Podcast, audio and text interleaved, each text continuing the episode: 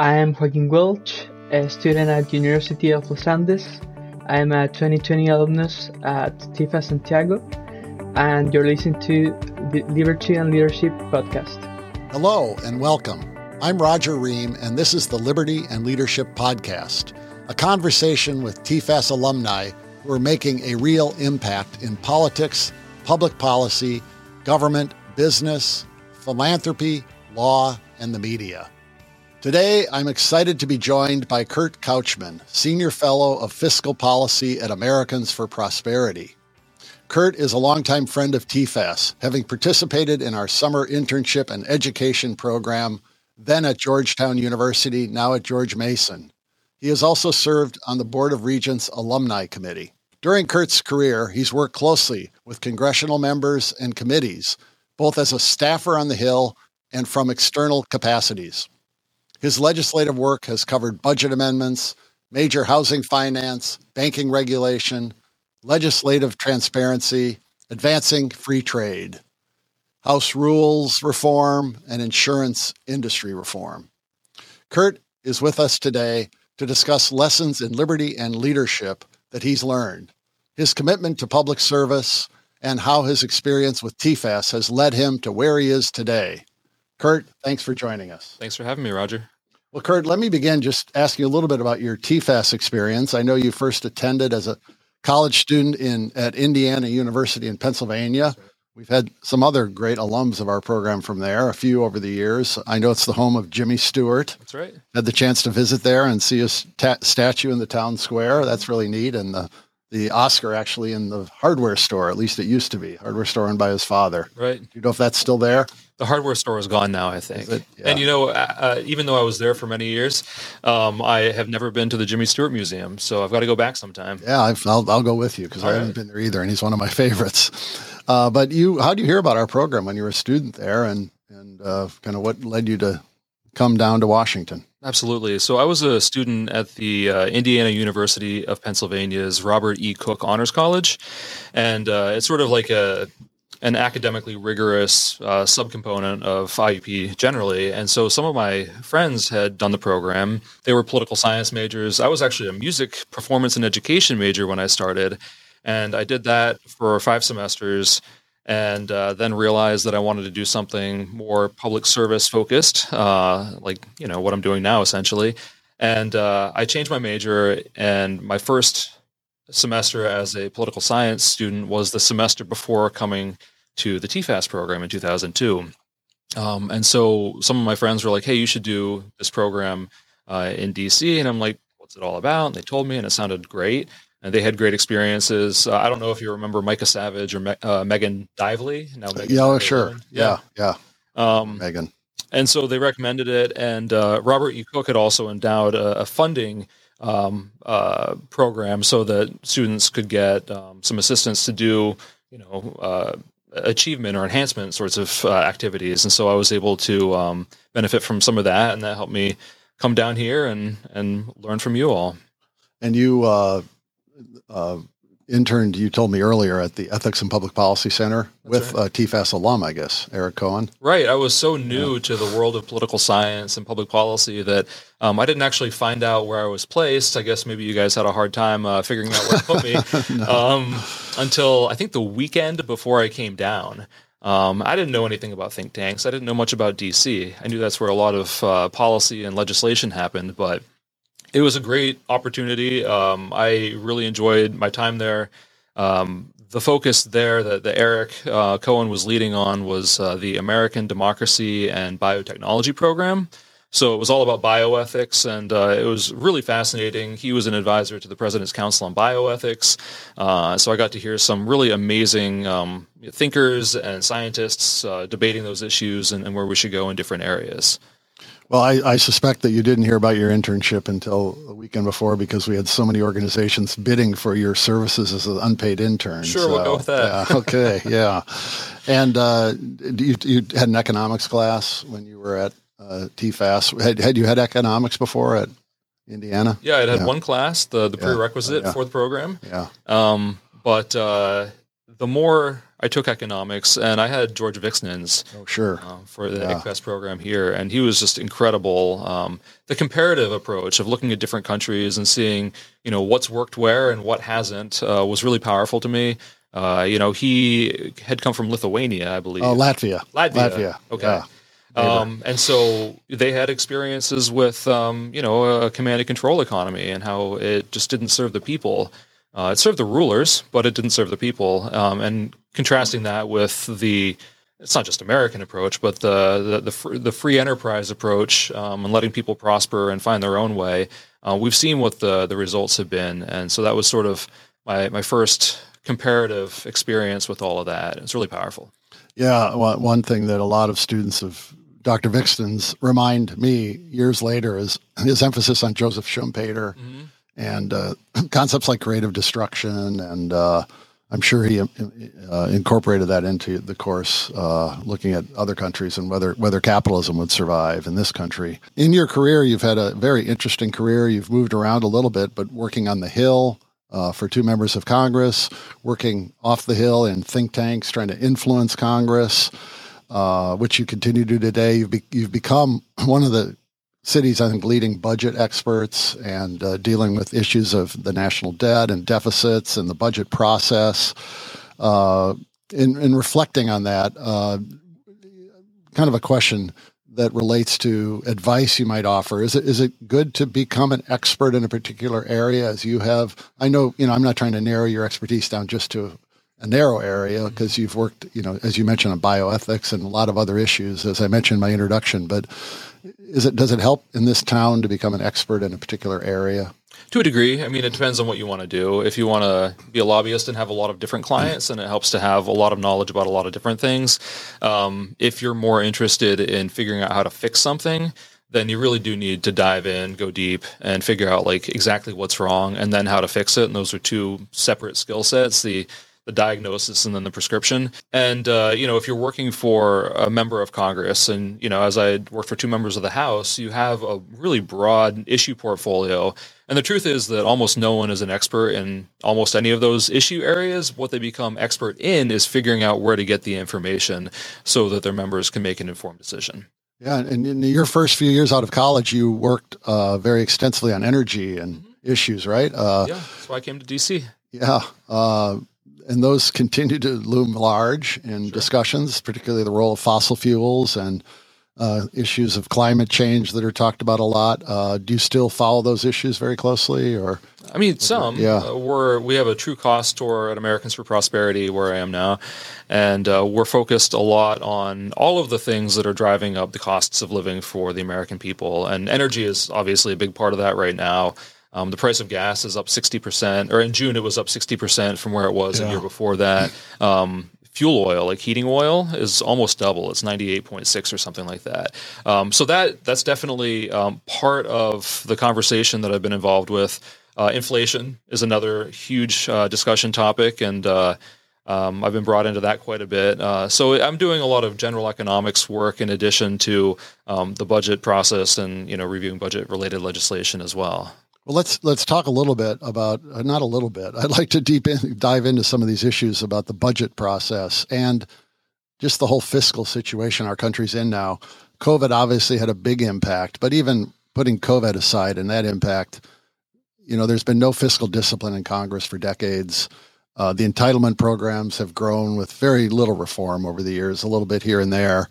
Uh, let's start with the basics here uh, because some, many people get confused between the debt and the deficit. Uh, of course, both have hit records in recent years, but uh, where's the national debt now and does it matter? Well, it's um, a little bit shy of our annual economic output as a country. It's, um, I think, around $31 trillion right now. Uh, and it does matter. Um, when the debt burden exceeds um, somewhere between 70 and 90 percent of GDP in this country because we have the, the, the, world's reserve currency. Well, the primary one, it's not the only one. Um, we can be a little bit more lax than some of the European countries, but um, that's when economic growth starts to slow, and we're we're already above that, and we're we're going north. Um, so that's uh, slowing economic growth. Um, it's putting pressure on the rest of the budget. Um, it's I think it's making our politics more difficult because there's sort of um, this scarcity that's being imposed on the programs that have the kind of the most political interest, and that's the, discre- the so-called discretionary programs, or I call appropriated programs. What percentage of budget are appropriated programs each year? About thirty percent of spending. Thirty percent is okay. what is annually considered yeah. regularly. Yeah. You've got this thirty-one trillion in debt. Uh, is that mostly funded by foreign borrowers, the Chinese? Is it funded by people who buy T bills, or is it the Fed kind of monetizing it?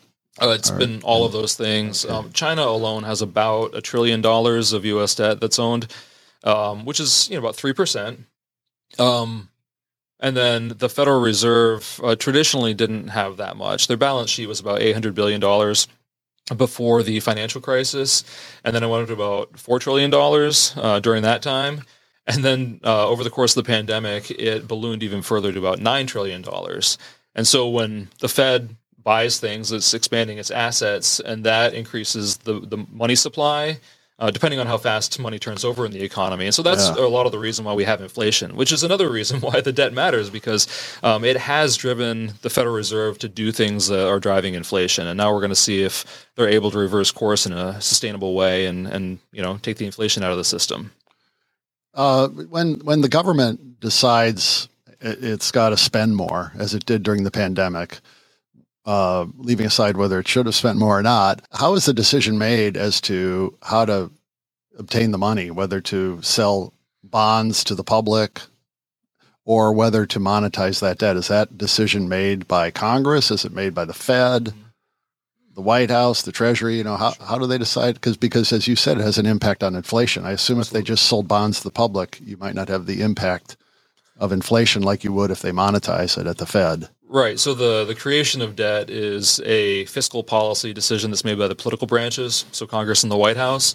Um, and then what the Fed does in response to that is whether or not we get inflation. Um, my view is that the Fed felt pressured into buying a lot of that because they weren't certain there'd be enough demand from the public. Um, and so they felt that they needed to step in and buy a bunch of that new debt. I think about 80% of the $6 trillion in new debt um, that was created over those couple of years, and uh, you know that that's what drove inflation. And now, even though uh, inflation is here and Congress is continuing to deficit spend, um, the Fed is trying to raise the interest rates and to reduce its assets enough to control inflation. But it's unclear to me how long that strategy is going to work if the Fed is simultaneously rolling off a trillion dollars in debt every year and kind of putting that back in the hands of the public, um, while Congress is also adding to the debt by the tune of about a trillion dollars or more every single year. Can it be absorbed? That's the question. We, we had a speaker uh, come talk to our students this summer who was a colleague of yours of sorts, I think, at the Cato Institute, Steve Hanke. Oh, yeah. From Johns Hopkins. And he gave a great uh, overview of this whole topic of how the Fed monetizes the debt and touching on some of the things you said about, you know, it matters what the velocity of money is, how fast it circulates in the economy. Uh, he touched on some of the biggest inflation, well, currency debacles in history sure. from uh, Nazi Germany to Hungary or the pre Nazi Germany, I guess, started it. Uh, yeah. yeah. the Weimar Republic. Uh, I think he touched on on, on uh, several others that have occurred uh, and they, it, it's interesting because every example he gave that uh, massive inflation, hyperinflation, and destruction of the currency, it was a country by country process determined by their central banks, basically. Uh, there's this view today, I think, that inflation is a global phenomena caused by either the war in Ukraine and uh, the higher prices for oil but yet you do see countries now that Japan, Switzerland, I think, and others that don't seem to have this problem of inflation that we're experiencing in other countries. So is it is it really just a country specific problem that is based uh, mainly on the central bank's decisions? It's a spectrum. Um, yeah. I mean, Milton Friedman famously said that um, inflation is always and everywhere a monetary phenomenon. But then he goes on to say in the same quote that um, it's really about the, the money supply growing faster than economic growth. And there have been real shocks to economic growth over the last couple of years the pandemic, the war in Ukraine.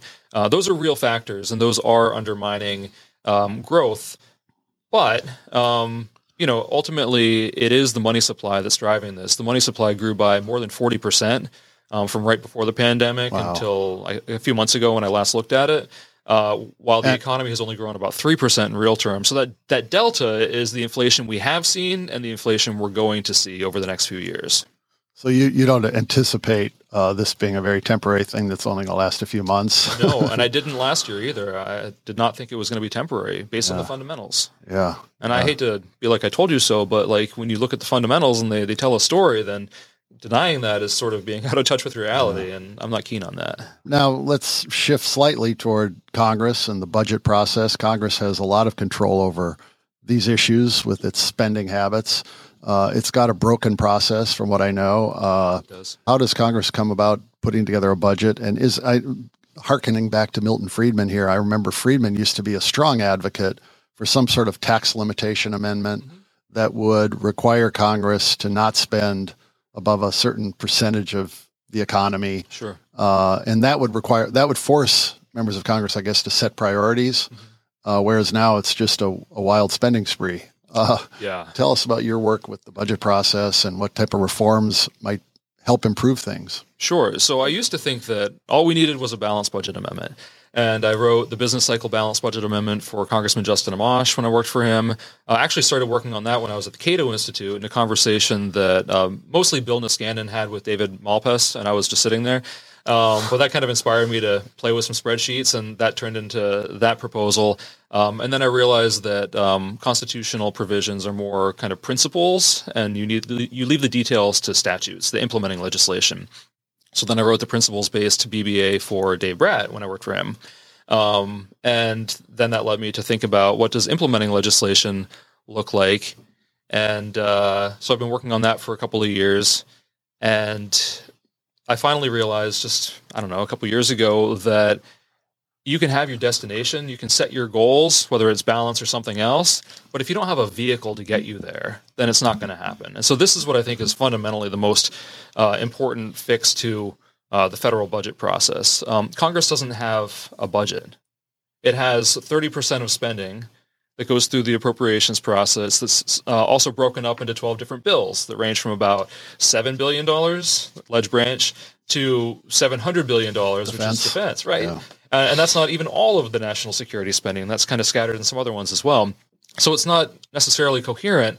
Um, the entitlement programs that are driving the long-term deficits and debt and the spending growth, um, those are not considered on any sort of regular basis right now. Revenue's not in there either, and there's a lot of nonsense in the tax code. There's corporate welfare. There's stuff that just doesn't work well. There's this um, church parking lot issue that came about through some oversight in the Tax Cuts and Jobs Act. That can't be cleaned up in like a regular process where members offer amendments and the committees are all contributing to the same thing. So what we want to see is for Congress to have a real budget. We call it a unified budget where all of the spending and all of the revenue is in one annual budget bill um, where appropriations is the core of that. That's the most politically sensitive stuff. Um, but all the committees are contributing, and there's an opportunity for all the members to kind of um, start with that that expertise that the committees have when putting the thing together and say, well, you know our priorities are such and such and that's the value conversation about we want to have amendments to you know do less of this do more of that whatever the case might be um, it creates an incredible vehicle for kind of rejuvenating congress as an institution while also controlling our long-term uh, deficit and debt, um, and uh, just making programs sort of more coherent and cohesive. We've got a ton of overlapping and duplicative programs that um, the current process has helped facilitate um, because it's just really hard um, to get to an omnibus or a CR or actual appropriations, which we haven't done in a while, um, in ways that actually involve anyone feeling any kind of pain. So they're all bloated. The programs just sort of build on each other and they're not coordinated. Um, with this sort of a everything together process, you can actually wrap your arms around it and manage the whole thing. We've talked to a ton of congressional offices, Republicans, Democrats, House, Senate, leadership. Uh, appropriations authorizers and there's a lot of excitement about this because people just intuitively get it they see what happens in a lot of states and how much better it works, and they want to bring that up here as well. Now, you worked for the Committee for a Responsible Federal Budget, Defense Priorities. Uh, there, speaking of those, and there's some others out here too. The Concord Coalition, I think there are groups that are made up of Republicans and Democrats, you know, moderates, conservatives, and liberals that seem to want to. They they recognize that we're going to head head toward disaster if we don't tackle entitlements, if we don't reform the budget process. Yet nothing gets done. You, why is that? Yeah, a lot of these organizations do really incredible work. Um, the trick is again diagnosing and then prescribing solutions. And um, different organizations have different um, areas of focus. Uh, to figure these things out, you really have to spend a lot of time reading and thinking and analyzing, and you know that competes with publishing. Um, and so, if your model is to do a lot of writing and publishing um, and kind of analysis of current legislation, then that doesn't necessarily leave a lot of time for doing the deep dive that you need to. Um, there are some people that are doing that, and uh, it's great to see, but uh, I think there's a lot more opportunity to um, bring folks together. Um, across you know the spectrum of people that are working seriously on budget issues. There's some people that aren't serious um, that you know you don't necessarily want to include but also um, there's not enough focus on making it worthwhile to members of Congress um, because you know people at home they have busy lives and they are interested in healthcare and inflation and taxes and things that sort of directly affect them um, primarily they do want the system to work they don't necessarily know what is broken specifically and how to fix it but they want it to work so there there is some appeal um, to people uh, throughout the country on that um, but if you're a member of Congress, you know, you've got to get elected every couple of years and uh, you've got to raise money. And as Peter Van Doren of the Cato Institute has, has talked about, um, good public policy is a public good that is underprovided by the political marketplace. And so you have to have organizations um, that are um, specifically subsidizing of sort, not in the monetary sense, but to, to members of Congress, um, giving them benefits uh, for doing the good stuff. And I don't mean like campaign contributions, yeah. Uh, recognition and yeah. awards and bring them everything. on your podcast. Yeah. You know, um, give yeah. them quotes when they do cool things that they can you know circulate with their colleagues. Um, put their legislation in your reform agenda, like things like that, um, so that they're getting recognized and uh, and honored, frankly, for for doing the good work, and that kind of encourages them to keep doing it, and for other members to see that they too can get recognition for doing good things. But it has to be an intentional effort. Mm-hmm. Just in the last, uh, I think, two months, there was another report they get issued annually, I think, or fairly routinely that show the uh, unsound nature of our entitlement programs, Social Security, Medicare, Medicaid. Mm-hmm. Uh, but you know, it's in the it's the news for a day or two, and then it disappears. Uh, what is the possibility of some reform in the entitlements? Is it is it the third rail that won't be touched until we're too far gone, or can we hope for some sort of reforms that combine, you know, I don't know if it's means test, raising the retirement age, or what it is. It could be higher taxes, uh, which won't be popular with young people. But how do you see those programs going? There's no shortage of options for fixing them. Social Security is easier. Um, the options are known, and it's it's sort of a political will question. A lot of people say uh, Medicare and Medicaid and other health programs. It's more difficult because then you're getting into very different visions of what healthcare should be or what healthcare policy should be. Um, but under the current process, um, all of these programs that um, are out of balance and and honestly just need to be updated because it's been so long. Um, they are out of sight, out of mind, and out of reach for policymakers that want to do much about it. If you try, then you know the appropriators don't want to have that in there because they see how difficult it is politically, and they they want to get their appropriations worked like across the finish line. Um, so the the great hope has been fiscal commissions. Um, and people point to the Greenspan Commission in 1980 something um, that led to the 1983 reforms for Social Security um, particular time and place. Uh, so uh, Senator Romney has um, a bill that would create bipartisan, bicameral uh, commissions, rescue committees, he calls them, for each of the major endangered trust fund programs. So that's Social Security, Medicare, and Highway. Um, that would be uh, insolvent or depleted within the next 15 years. Um, there's another proposal um, Representative Ed Case from Hawaii and Senator um, Cynthia Lummis from um, Wyoming have the Sustainable Budget Act and that's sort of a everything's on the table fiscal commission with the goal of getting to primary balance, which is balance other than interest costs um, within 10 years.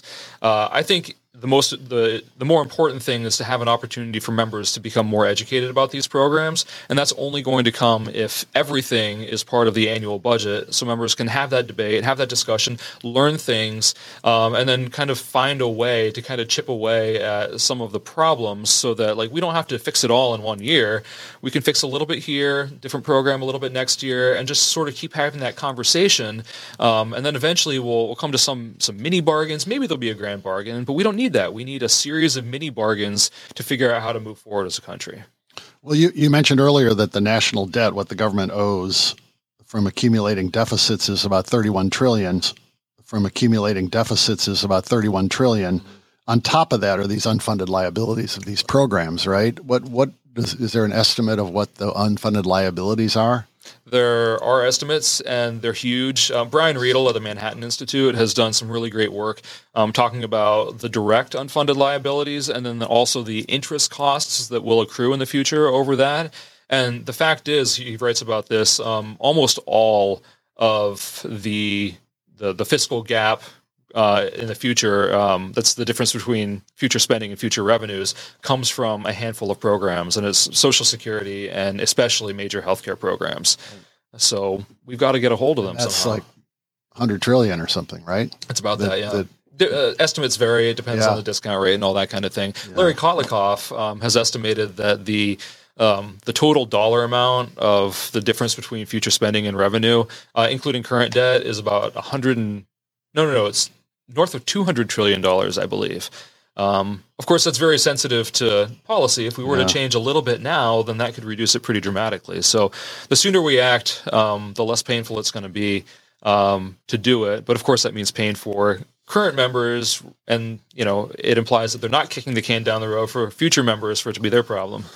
And and you said this is all dependent on interest rates and interest costs and sure. things like that. And right now, interest costs are going up considerably with higher interest rates, uh, that's kind of a big impact on federal budget, right? Yeah, absolutely.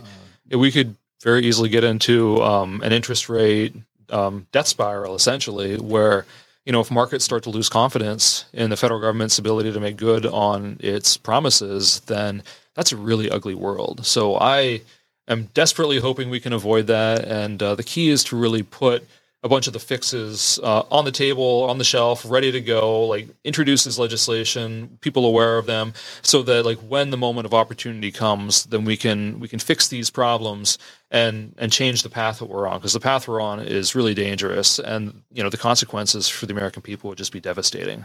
Yeah, I, I saw. Uh, a piece recently, I think in the Wall Street Journal, that suggested interest costs in the annual budget of the federal government could top I think it was 900 billion if sure. interest rates go up to where we're seeing them go.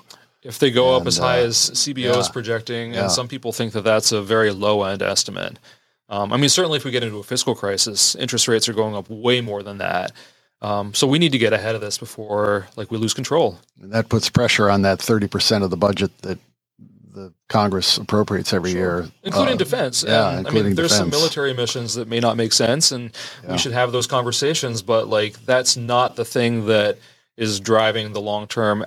I mean, every little bit helps. Um, yeah. There's some stuff in the discretionary part of the budget that um, that doesn't make sense, and we could get some savings there.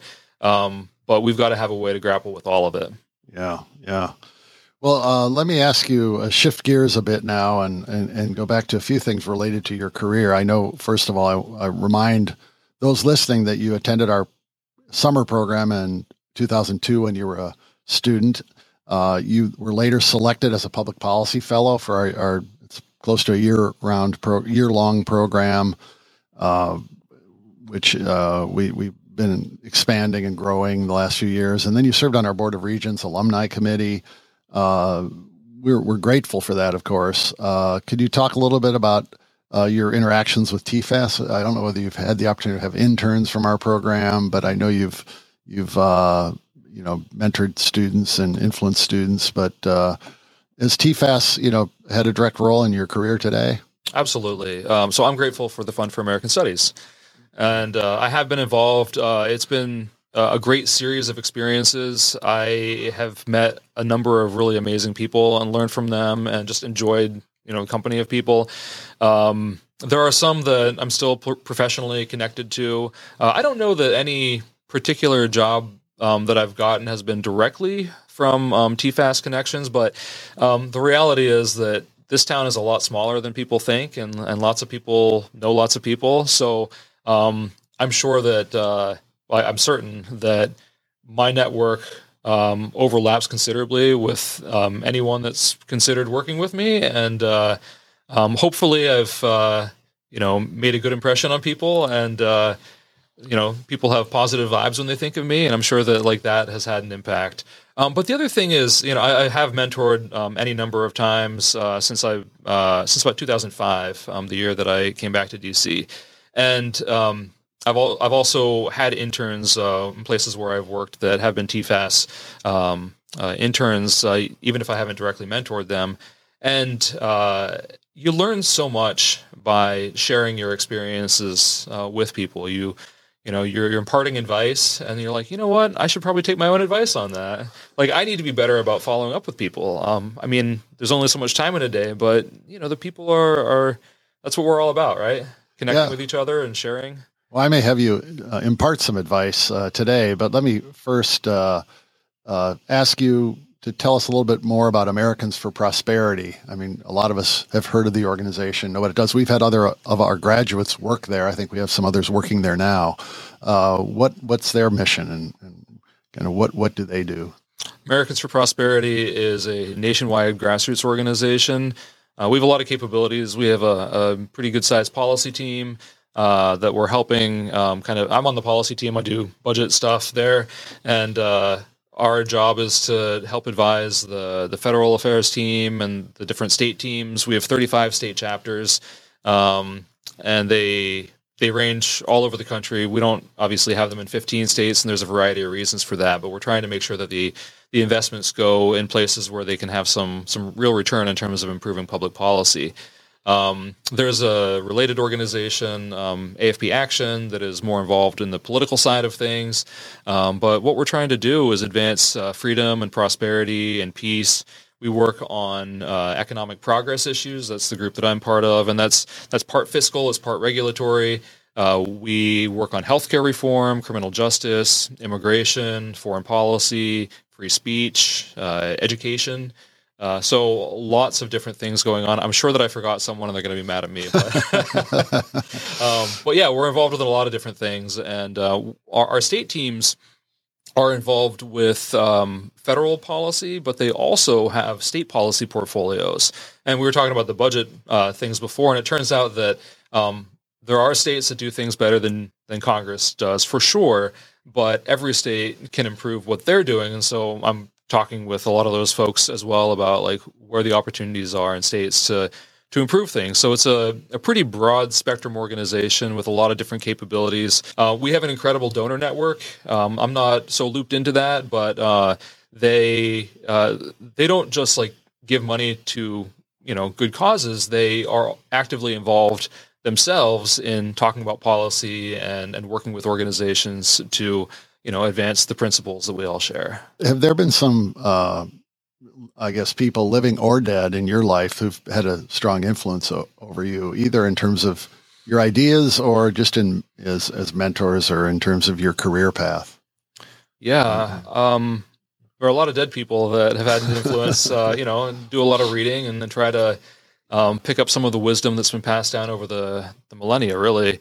Um, but within my life, uh, I mean, certainly my parents, huge influence, and my sisters. Um, you know, it's great when we all get together and talk about whatever. It doesn't have to be like what we do professionally, but just you know, uh, all that. Um, in the professional context, uh, I think the uh, Robert Cook and uh, Janet Goebel, the former director of the Honors College at IUP, um, made a huge impact uh, in, in terms of like helping me shift from this very rural, sort of isolated. Um, uh, uh, background that I grew up in. Um, I mean, my parents are educated and all that, but like when you grow up in an area like that, there are things that you just can't even imagine being possibilities. And now I can imagine those things. For me, to some degree, I'm sort of well on my career at this point, uh, so my path is pretty well set. Uh, but for mm-hmm. my kids, like I can imagine the sky is the limit for them, um, and so that's really cool. Uh, here in DC, I mean, I've had a lot of great experiences, worked with a lot of wonderful people. I think uh, working for Justin Amash was a really formative time. I worked for him for almost exactly four years, and the way that he uh, does business or did business as a member of Congress is um, he needed to know exactly what a piece of legislation would do a bill, an amendment, a resolution, whatever it was before he would take a public position on it. And so that meant that those of us on his policy staff, we read every bill, we checked all the cross references. We found obscure laws that were somewhere buried in the statutes at large. And so it was like a actually a really intense uh, apprenticeship in statutory law, essentially. Um, so people often ask me, "Are you a lawyer?" And I say, "No, I'm an economist, but I worked for Amash, and so like I've got kind of an apprenticeship there too." Um, and well, so you, there was actually a congressman who read the bills before they passed them. Yeah, absolutely. There's a couple that that try to do that, but yeah. um, it's hard. You don't time, right? there's not time. Sometimes they give you a multi-thousand page bill with you know a day to review it, and um, we did re- review a lot of sleepless of nights. I take it. yeah, for a while, and then like it became clear that in certain contexts there was no way he was going to vote for a certain kind of bill. Um, process was really important to him, and um, it's become really important to me as well. I think because of that experience, um, and uh, so we didn't have to read massive bills that were dropped on us with no time um, because he knew he was going to uh, vote against them anyway. Not only because of the process, but also because like he was familiar enough with how they shake out that the, the policy was going to be problematic for him as well. Yeah. So. Yeah, and he he was, as I recall, from the Grand Rapids, Michigan area. That's right. How long did he serve? For three terms, four he terms, for five, five terms. terms. Yeah. yeah. He uh, in his final term, he became um, an independent for a while, uh, and then he became the first libertarian member of Congress ever. okay. So I worked for him when he was a Republican. Yeah. Uh, yeah. Libertarian, but you know, yeah. had the nameplate with a Republican. Right. You know. Right. I'd like to ask our guests uh, before we conclude these podcasts about you know, advice they would give to young people today. Mm-hmm. Uh, you've shared some already. Uh, but a lot of the students who come to our program, I'm noticing, at least uh, the last year or two, are less ready to engage in you know the heated political arguments of the day, but they're they're more career focused. They're thinking perhaps because of the pandemic that you know maybe opportunities will be more limited uh, than in the past, but they're here to kick their tires on different professions, government agencies versus think tanks, careers. Uh, uh, you know, our, we have a journalism program. A lot of the journalism students, of course, are worried about opportunities in, in the media in the future because it's been shrinking so much. Uh, can you offer some general advice to young people as they complete their college education about what they should look at if they want to come to Washington and make a difference? The first thing is to figure out what it is that you like. Because if you are doing something that you enjoy, then you'll be motivated to become good at it and talk to other people, get to know other people that are, are doing that. Um, if it's something that, that you hate or sort of lukewarm about, then it's hard to um, to get up every day and do that and and continue with that. So I worked for Defense Priorities for a couple of years. Great organization, great people, um, great mission. I fully agree with it. I just found that I kept wanting to do budget and economics related things, like the, the those components of foreign policy, and it was more of a grand strategy organization. So um, you know, it just dawned on me that I should probably get back to budget and economics. That's how I'm wired for whatever reason. I, I think that's the most important thing um, for students to learn. But um, that took a while to figure out.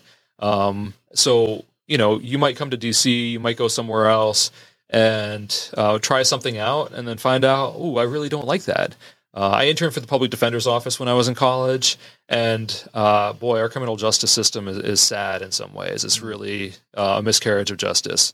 Um, but that's where I realized that I didn't want to be a lawyer, and I knew that like there's a lot to potentially being a lawyer outside of the the criminal defense space. Um, but it just it didn't appeal to me. I wanted to kind of shape policy rather than kind of implement policy or, or sort of be within the system. I wanted to sort of more uh, shape it. And, and, so I guess um, people have to figure out what they like and uh, and go from there. Well, you, you as I recall, you mentioned at the at the outset of this that you had gone to school with a focus on music. Yeah. Uh, so you made quite a change from that. Yeah. Did you complete uh, school with a major that involved music? No, uh, you know and how it was, was, it voice? As I recall, it was voice. Yeah, yeah I was at one time going to be an opera singer, or yeah. hoped to be an opera singer. Sound like you have a voice that would be good for that. It's, it's resonant at least. Yeah. um, but uh, I'm a bit out of practice. Um, yeah. I got to stop you just a second because isn't Indiana University? They have a great opera program there, don't they? Or there's a there's a that's Indiana University Bloomington. Okay, in the state but, of Indiana. But there's a, there's a, a famous opera singer from Indiana, Pennsylvania, Renee Fleming, I believe. Yes, that's yeah. it, Renee yeah. Fleming. But she was born not there. connected with the school. She grew up here, I think. Okay. Yeah. Okay. Yeah, yeah. Sorry, I, I I'm familiar with her, and I remember she was from Indiana, Pennsylvania. Yeah, I mean, I love music. Uh, I still do. Sometimes, if you're ever driving by me on 395 or the Beltway, you might see somebody in a white car just like singing at the top of his lungs, and that might be me. Um, but uh, you know, it's about um, the right balance in life as well. I, uh, you know, I love the arts, um, but I didn't think that making a career out of it was the right fit for me. I have a lot of different interests, uh, obviously politics and economics, but also history and um, sociology and psychology and um, lots of different things. And so uh, I feel like what I'm doing now is able to harness a lot of that stuff. Um, whereas if you want to have a, a successful career in the arts, then you need to be pretty laser focused on it.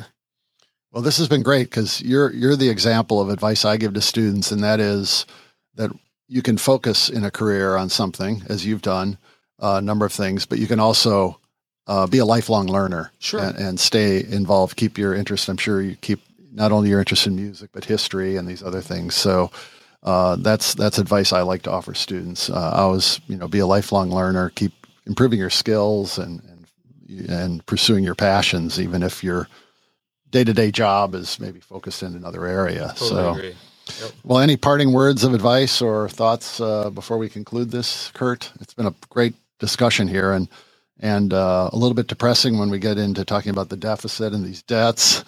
Uh, but uh, we certainly, I admire the work you're doing. I think it's vital. Well, thank you. It's been a yeah. pleasure speaking with you, Roger. I guess the my parting words would be to have hope, to persevere. Uh, there are problems. Um, there's always going to be problems in human organizations and society. Um, but if you uh, figure out, uh, not alone typically, but with other people that are also interested in finding solutions, then uh, you can figure out how to make things better. Um, problems don't solve themselves. It requires human action to figure out what's wrong and, and how to go about fixing them and how to make that salient to the people that, that are actually making the decisions. But um, you know, budget has not been a, an issue that has been at the top of the agenda for a while now.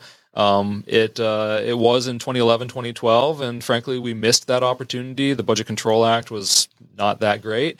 Um, but I think the, the, the window will open again next year, and that's true with every issue. Um, immigration kind of goes in and out, criminal justice goes in and out, healthcare. I mean, the the landscape is always changing, and if you want to be ready for um, the opportunities, you have to have hope that it'll come back around and you've got to keep working on that stuff and persevering um, so that you're ready to strike when the iron's hot well that comment encapsulates the purpose of this podcast being on liberty and leadership because that is the trait of a leader and you've demonstrated it here and that you're focused longer term you aren't jumping on it's, it's not the kind of person who runs to get in front of the parade that's coming down the street you're focused on issues that will be coming back that are extremely important and uh, you're preparing for offering solutions that we hope uh, will eventually uh, return fiscal responsibility to our nation's capital. So thank you.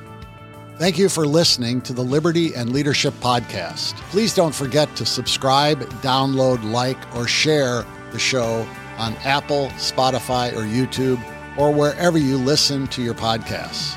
If you like this episode, I ask you to rate and review it. And if you have a comment or question for the show, please drop us an email at podcast at tfas.org.